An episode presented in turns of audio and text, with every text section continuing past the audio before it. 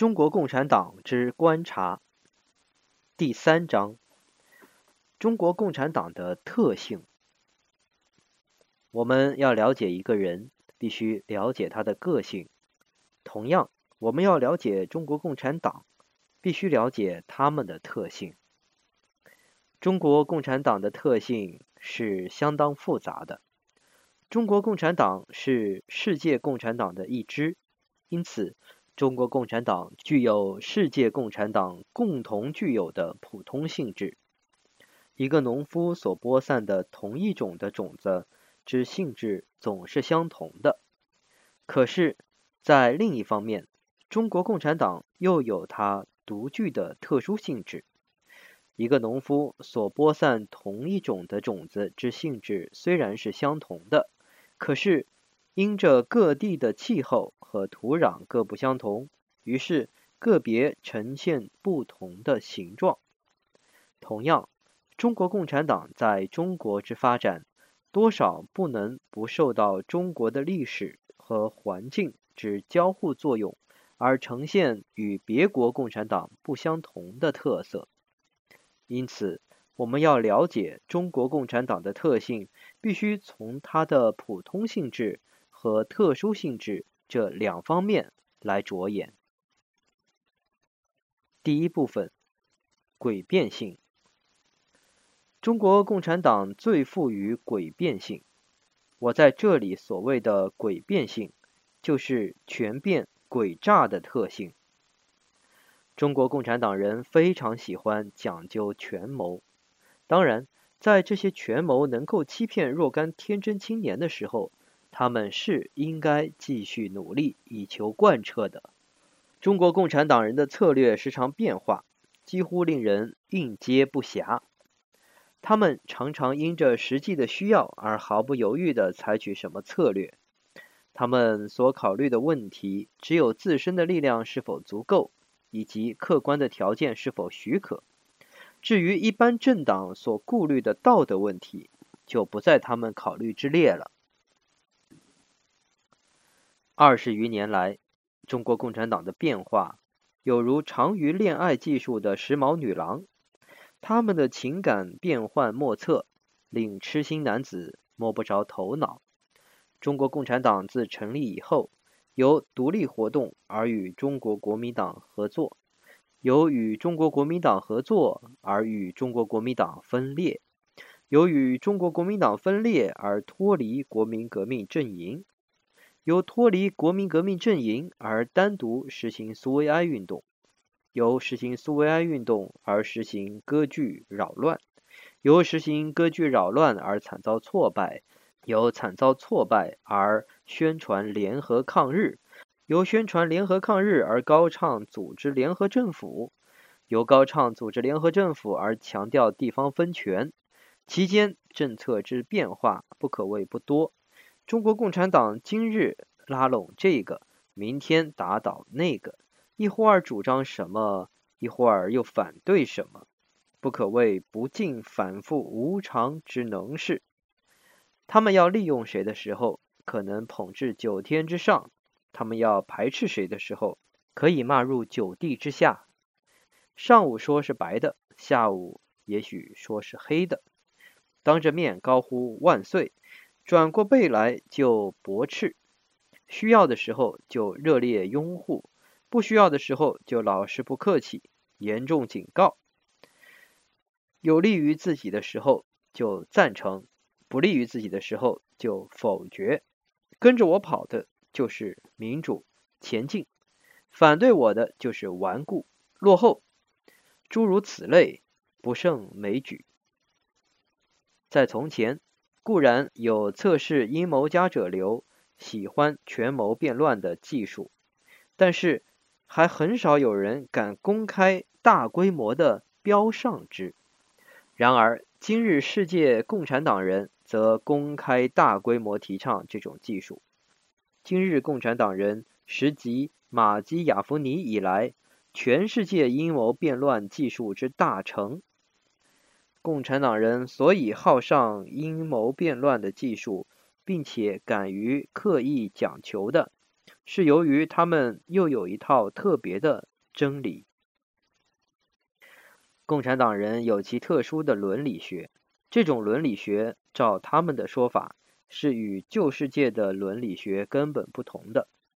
照他们看来，旧世界的伦理学是资产阶级的伦理学，资产阶级的伦理学是麻醉无产阶级之工具。这样的伦理学显然应该随着资产阶级的毁灭而毁灭，代之而新的是无产阶级的道德。无产阶级的道德之最高准绳是无产阶级的需要或是利益。凡是合乎无产阶级之利益的，就是道德的；反之，凡属不合乎无产阶级之利益的，便是不道德。这是世界共产党人的新伦理学。中国共产党人尤其保持这种伦理学，并且将它在实践上发挥尽致。基于这种新伦理学，共产党人推演出一条应用公理，就是。只问目的，不择手段。从马克思到列宁，从列宁到史达林，从史达林到全世界共产干部，将这一条公理形成共产党的一个基本教令。为了给予这个教令以理论的基础，他们创立了似乎深奥的说法。共产党的理论家说，如果道德离开了目的，或者离开社会而独立，那么无论是从永恒真理，或是从人类本性衍生出来的，归根结底，总是一个自然神学的形式。阶级斗争所表现的性质愈激烈，那么约束一般人民的标准也就愈无力量。阶级斗争的最高点是内战，内战把敌对的阶级之间的一切道德纽带。爆炸到半天空去了。辩证法的道德观认为，道德是阶级斗争之一个从属的和随之而变的结果。列宁说：“为要插进工会，留在那里面，在那里以任何代价进行共产主义的工作，必须能采取各种策略、诡计与秘密的方法，规避与遁辞。”他们以为生死攸关的激烈斗争，如果没有军事的诈术，没有说谎与欺骗，那么是简直不可思议的事。他们认为，目的和手段二者也是辩证式的，互相依存的。一个手段只能由它的目的而使成为正当，但是目的自身也必须有标准使它成为正当。从马克思主义的观点看来，因为马克思主义显扬无产阶级的利益，所以能够成为正当目的者，绝不是资产阶级的所作所为，而是趋向于人类增加征服自然力量和趋向于消灭人压迫人的权利的。凡是真正趋向于无产阶级解放的手段，都是允许的。既然无产阶级的解放只有经过革命手段才能达到，那么无产阶级解放的道德天然富有革命性。无产阶级道德不仅反对宗教的独断教义，而且反对各式各样的唯心宗教。照共产主义者说，各式各样的宗教都是统治阶级之哲学上的宪兵。总而言之，凡能使革命的无产阶级联合起来的，凡能在他们心中注入对资产阶级之不可调和的敌意的，凡能叫他们对官方的道德表示卑视的，都是不可少的东西。这种新道德是中国共产党人奉若圭臬的东西，中国共产党的高级干部尤其奉之若金科玉律。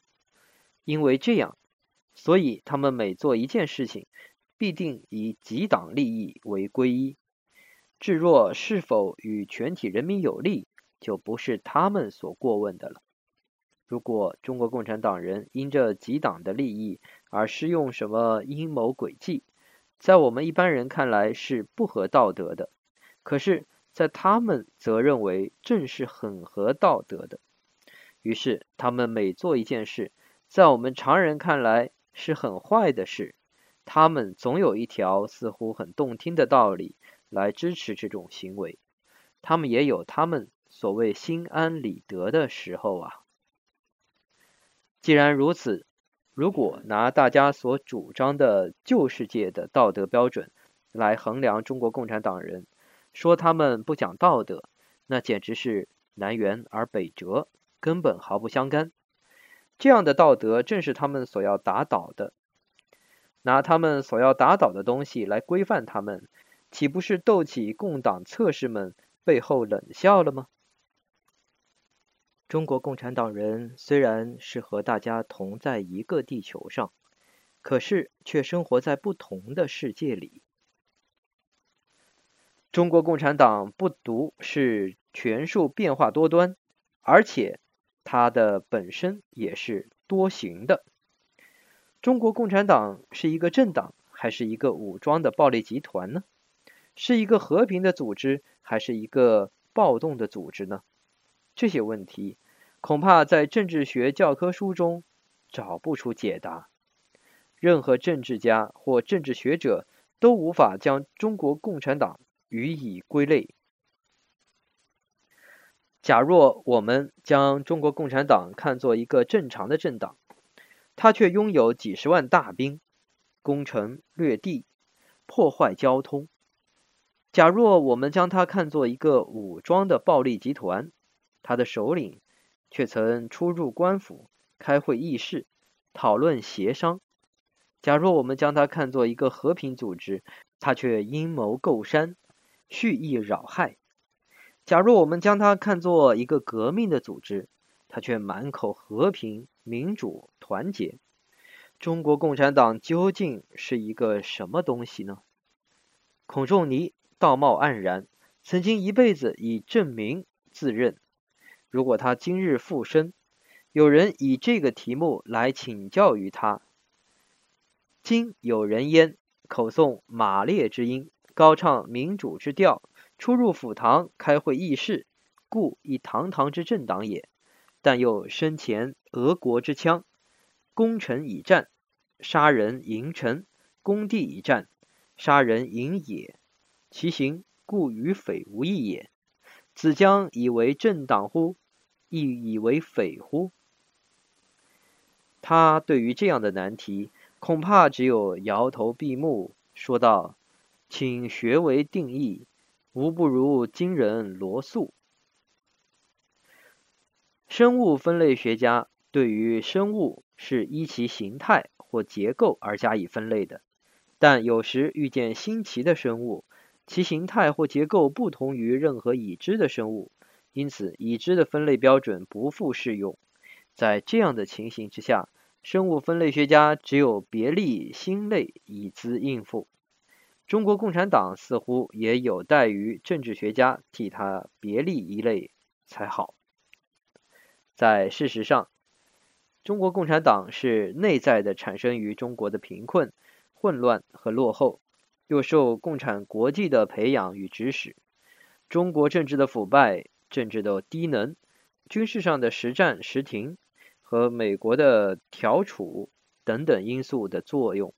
所形成的亦政党、亦土匪、亦和平、亦暴动的多形性的东西，这个东西却不愧为中华民国的特产。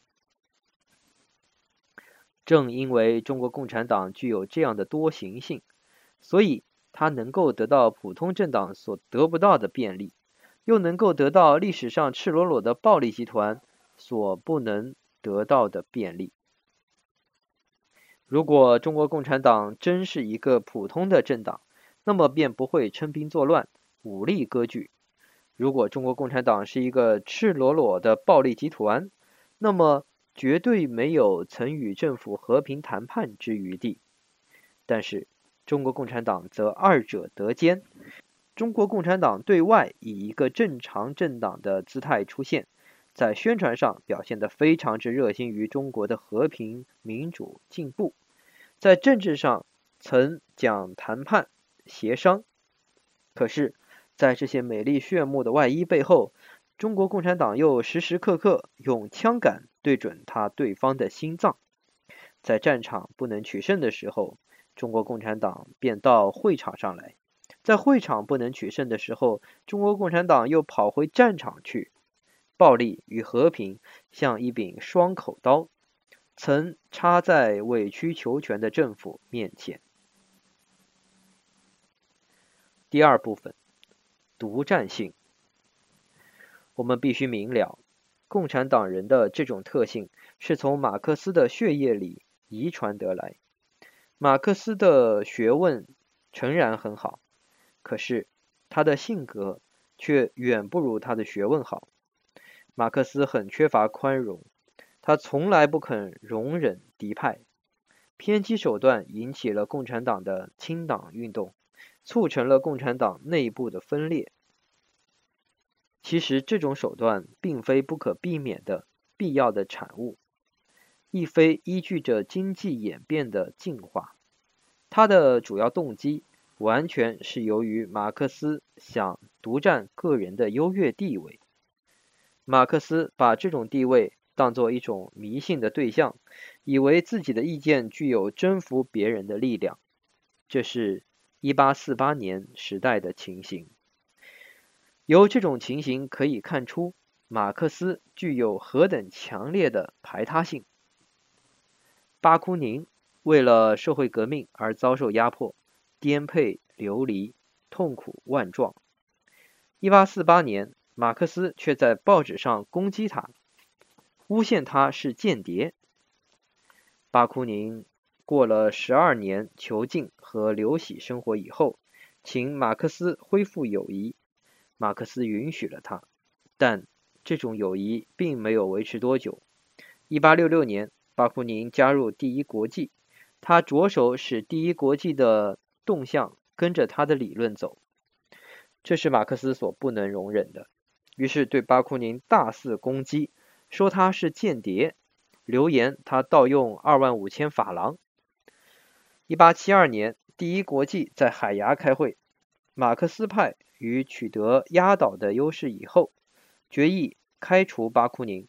他们所持的理由是，说他利用欺诈手段占有别人的财产。马克思逝世后。他的这种性格更积极地扩张于俄国布尔希维克党人的灵魂之中，几乎成了他们的天性。俄国共产党人消灭一切异己，广泛布置党徒，实行一党专政。列宁死后，排斥托洛斯基，以叛国的名义杀害其徒众。俄国共产党又将马克思的这种优美性格从他们的身上传染给世界共产党人，而中国共产党人更可谓得其真传。二十年来，中国共产党人在东亚大陆所表演的种种，堪称是这种性格之具体的表现。中国共产党人目前口口声声高调民主自由，亦若他们自己是最民主的。民主自由之最基本的前提是宽容。宽容是什么呢？大英百科全书上说，宽容准许他人行动或判断的自由，即对于异于一己的或一般人所公认的行径或见解予以心平气和的、不持偏见的容忍。假若大家承认这个宽容的定义，那么有了这种宽容的人，才可以谈民主自由；没有这种宽容的人，便不配谈民主自由。没有这种宽容的人，高调民主自由一定是假的。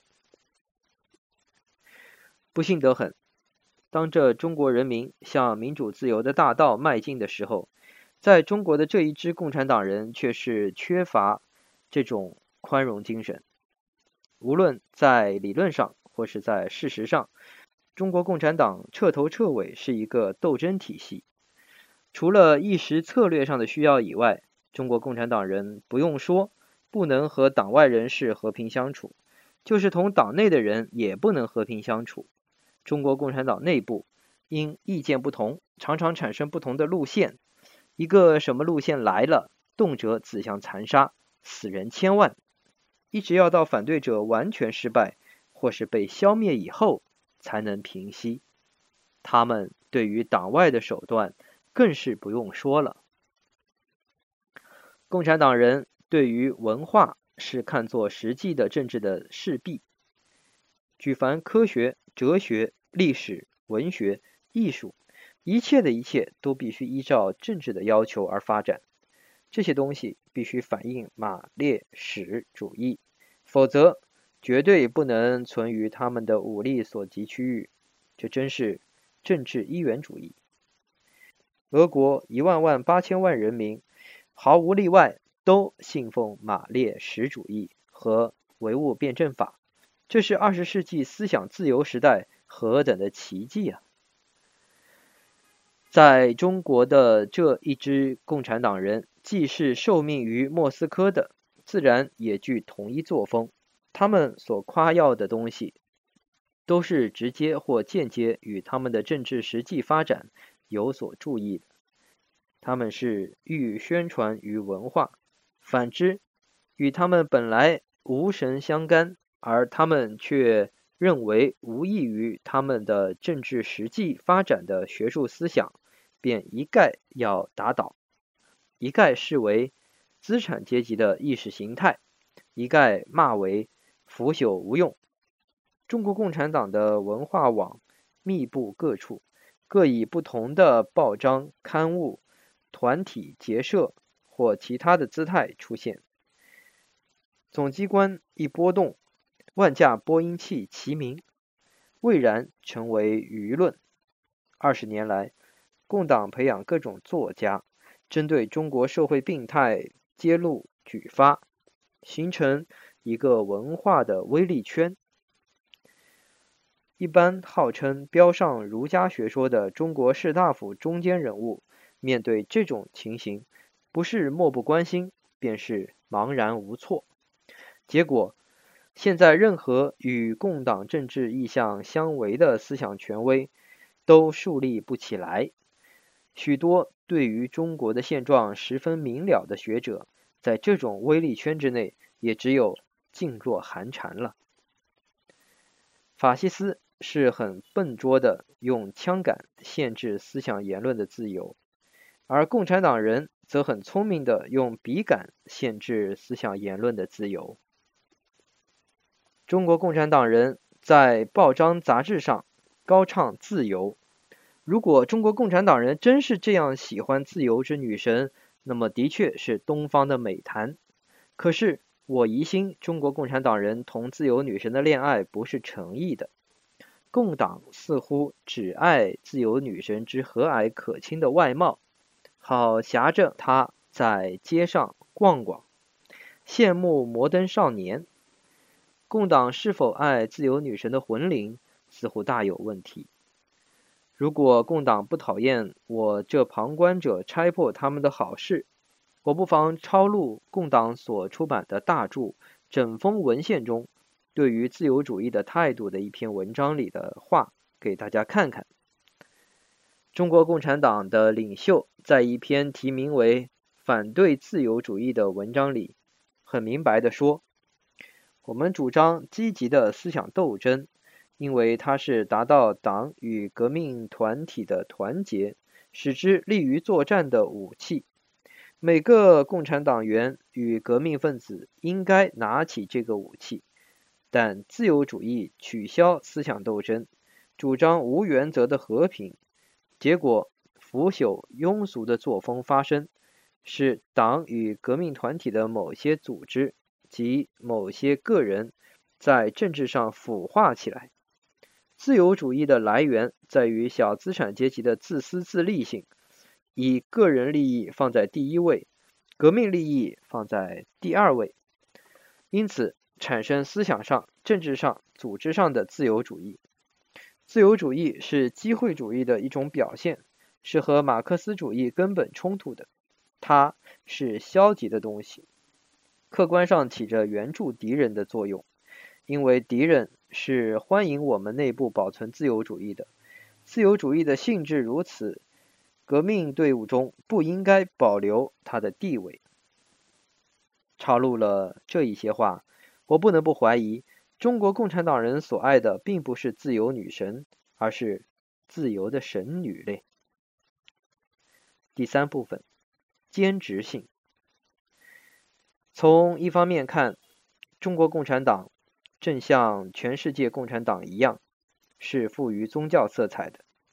富于宗教色彩的团体，在思想信仰上是极其兼职的。关于这种情形，又可以从积极和消极两方面来做观察。从积极方面来观察，一般被动的共产党徒对于他们的主义的信仰之坚定，完全类似虔诚的宗教信徒，情感之热烈和意见之交织也是一样。马克思预言资本制度必然崩溃。马克思的信徒认为，革命行动又可以促进资本制度的崩溃。资本制度今年不崩溃，明年会崩溃；现在不崩溃，将来会崩溃。只要努力革命，终有实现的一天。共产党人对此深信不疑，全力以赴，百折不挠。这是一种宗教精神，信仰资本制度。之必然崩溃，与宗教信徒之相信死后必生天堂，是出于同一心理泉源的。据一派心理学家说，人类具有一种宗教的情感，因此许多人常常信仰一种宗教来满足这种情感。无论这种说法是真是假，或真到什么地步，共产党人对于他们的主义之信仰，的确是带着极其浓厚的。宗教色彩，俄国人民的宗教情绪是相当丰富的，他们的宗教情绪是深入的渗透到生活和文化之中。俄罗斯帝国时代的文学作品常常弥漫着宗教气氛，这样的情绪不是突发的革命所能消除净尽的。十月革命以后，俄国原有的宗教崇拜虽被布尔西维克党人强迫制止，可是。马列什主义却无形地代替了宗教。马列什主义不独吸收了共产党人蕴积的宗教热情，而且多少吸收了俄国平民心灵深处的宗教情结。俄国共产党人和平民多少是以崇拜上帝或大教主的心情来崇拜马列什主义。他们是将信仰上帝和圣经的心情转移到马列什主义上，于是宗教的实质通过不同的形式又潜入俄国的政治和人民生活之中。马列史教与希腊正教故不相同。俄国现在真正做到了政教合一。全世界受指挥的共产党人。也是以宗教的信仰来信仰马列什主义，以宗教的热情来奉行马列什主义，以宗教的崇拜来宣扬马列什主义。被俄国克里姆林宫指挥的共产党人尤其是如此。假若他们这种行动是正确的，那么真是中华民国之福嘞。从消极方面来观察。正因共产党人对于他们的主义所采取的态度是宗教性的，所以和反对者是极不相容的。共产党人之对待反对者的态度和方法，与欧洲中古时代正教徒对待异教徒的态度和方法恰好类似。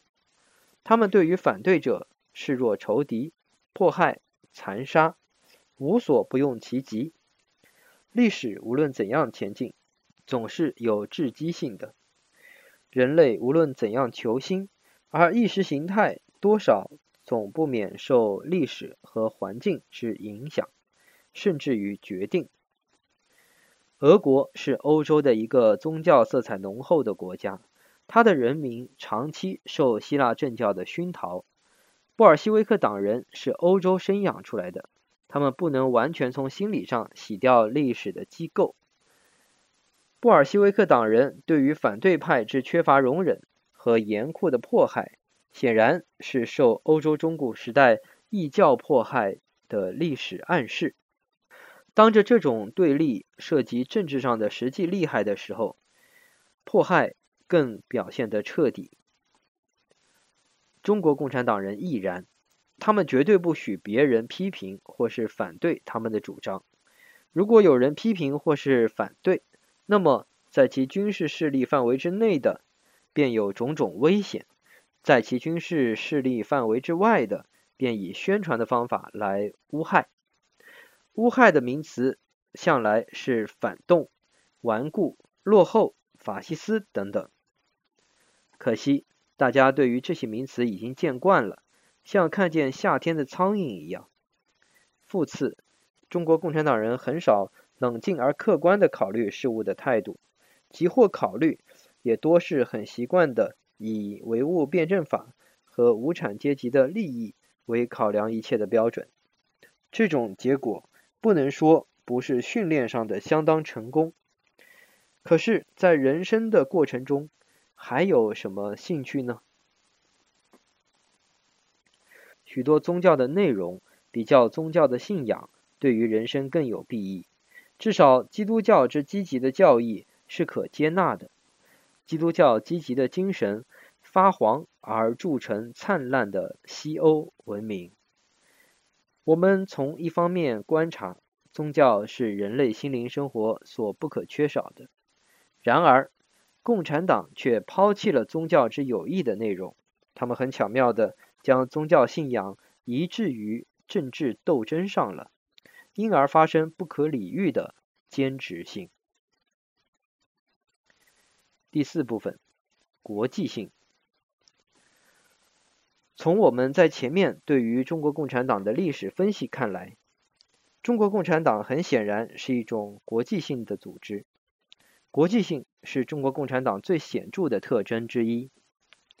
中国只有共产党，并不像中国只有国民党或中国之有青年党一样。中国国民党和中国青年党并不是外国任何政治组织的支部，而是中国人民自己的政党。但是，从我们在前面所做的分析看来，中国共产党之存在与发展，在组织上自始就由共产国际所支持，所以中国共产党先天的就具有国际性。这正由之乎孔离先天的就具有孔丘的血液一样。如果我们姑且将中国共产党看作一个政治组织，那么没有国家民族观念是中国共产党的最大特征。中国共产党是中国所有政治组织中最缺乏国家观念的。我在这里所说的国家观念，是就常识的意义而言的。中国共产党之所以缺乏国家观念，从思想教育方面着眼，是由于受唯物史观的熏陶。根据唯物史观，国家是阶级对立的社会发展之不可避免的产物。恩格斯说。国家不是由外部强制社会的一种权利，也不像黑格尔所说，乃道德的观念现实，或理性的影响及现实。它是社会进化到一定阶段时的产物。这个事情可证明，社会已陷入于不可解决的矛盾，分裂为不可调和的抗争，而且自己没有力量。排除这种抗争，各阶级因其经济的利害关系，每相冲突，然又不欲为了无益的斗争而致自己和社会同归于尽，由是乃要求一种权力，假定其立于社会之上，用以镇压并限制这个冲突。这个生于社会内部，站在社会之上，而又远离社会之外的权利，就是国家。又说，国家是因为阶级冲突有抑制的必要，而后才发生的。同时，他又生于阶级冲突之中，所以常是最有权力的经济支配阶级的国家。这个阶级有了国家，在政治上又成为支配阶级，而获得了抑制或榨取被压迫阶级的工具。古代国家是奴主压迫奴隶的国家，封建国家是贵族压迫农民及奴役农民的国家，近代的代议国家是资本榨取工资劳动的工具。一，依理论而言，共产主义者的阶级斗争之目的在于以消灭资产阶级为手段，更进而消灭一切阶级。一切阶级灭亡以后，社会不复有榨取阶级与被榨取阶级对立之存在。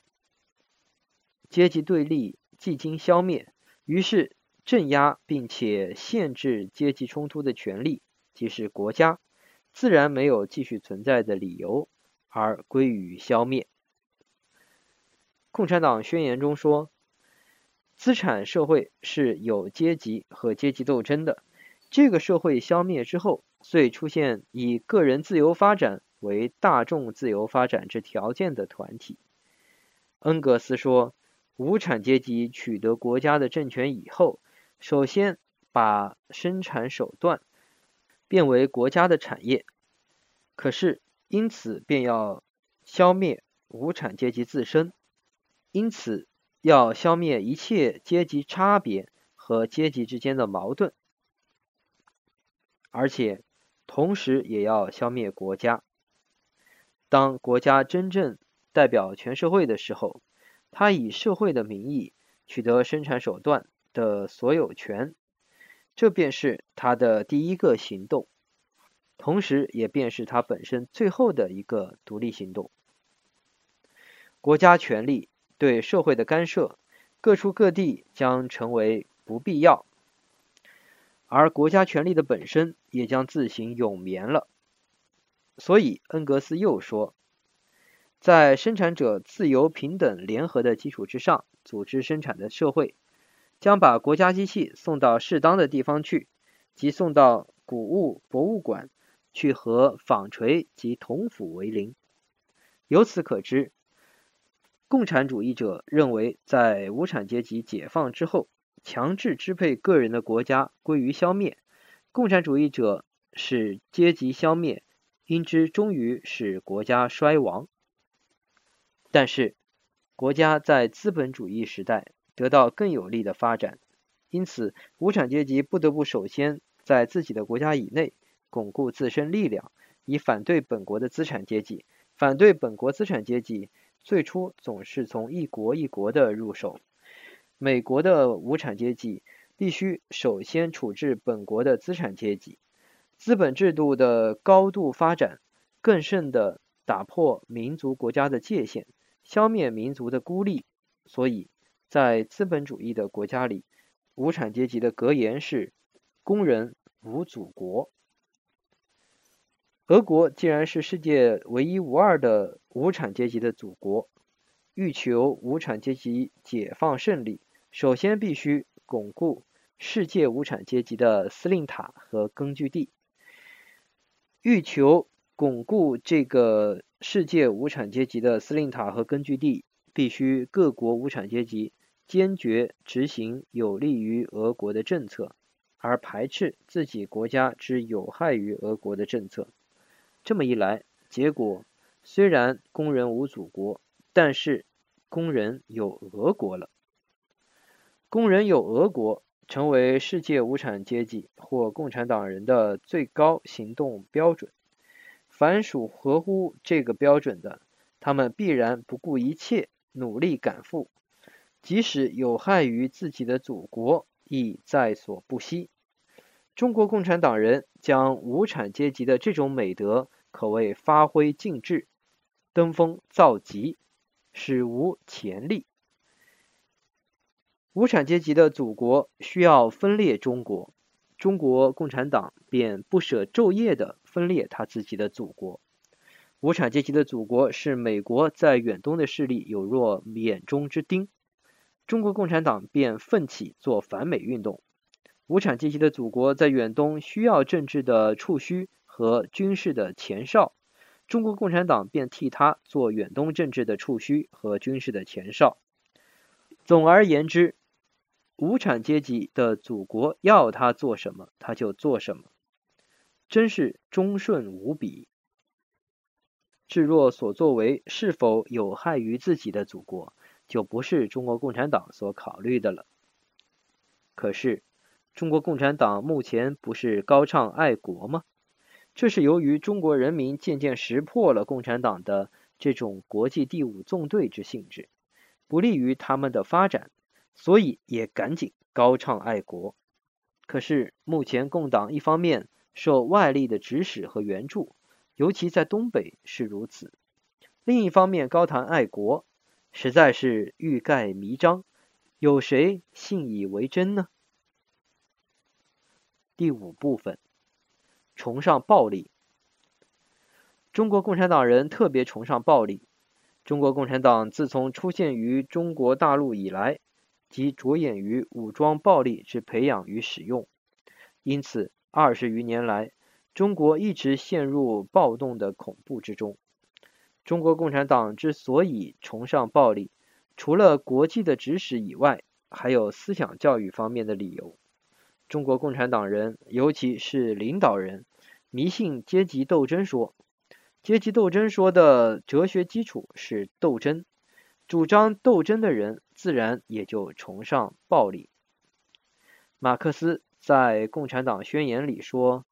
一切过去社会的历史都是阶级斗争的历史，自由民和奴隶，贵族和平民，领主和农民，航东和佣工，总而言之，就是压迫阶级和被压迫阶级，从古到今没有不站在反对的地位，继续着明争暗斗。每次斗争的结局，不是社会全体革命的新建设告成。便是交战的两阶级病倒。马克思等认为，奥文等人的仁慈主义是徒劳无益的，并不足以改变整个的经济制度。他们主张以暴力夺取政权。他们认为，在历史的程序上，共产主义者高超过资产阶级。共产主义者既然必得最后胜利。现在必须用暴力打倒资产阶级，因为资产阶级如不战败，绝对不肯投降。因而，马克思主义者在言论上特别赞扬暴动，在实践上很兴趣于组织暴动。中国共产党于1927年至1937年之间的暴动，可谓集暴动之大成。现在的行为，则是暴动之继续与扩大。暴动既久，习而惯之，就成了他们的天性。要用说服的方式来止息他们的暴动，岂非梦幻吗？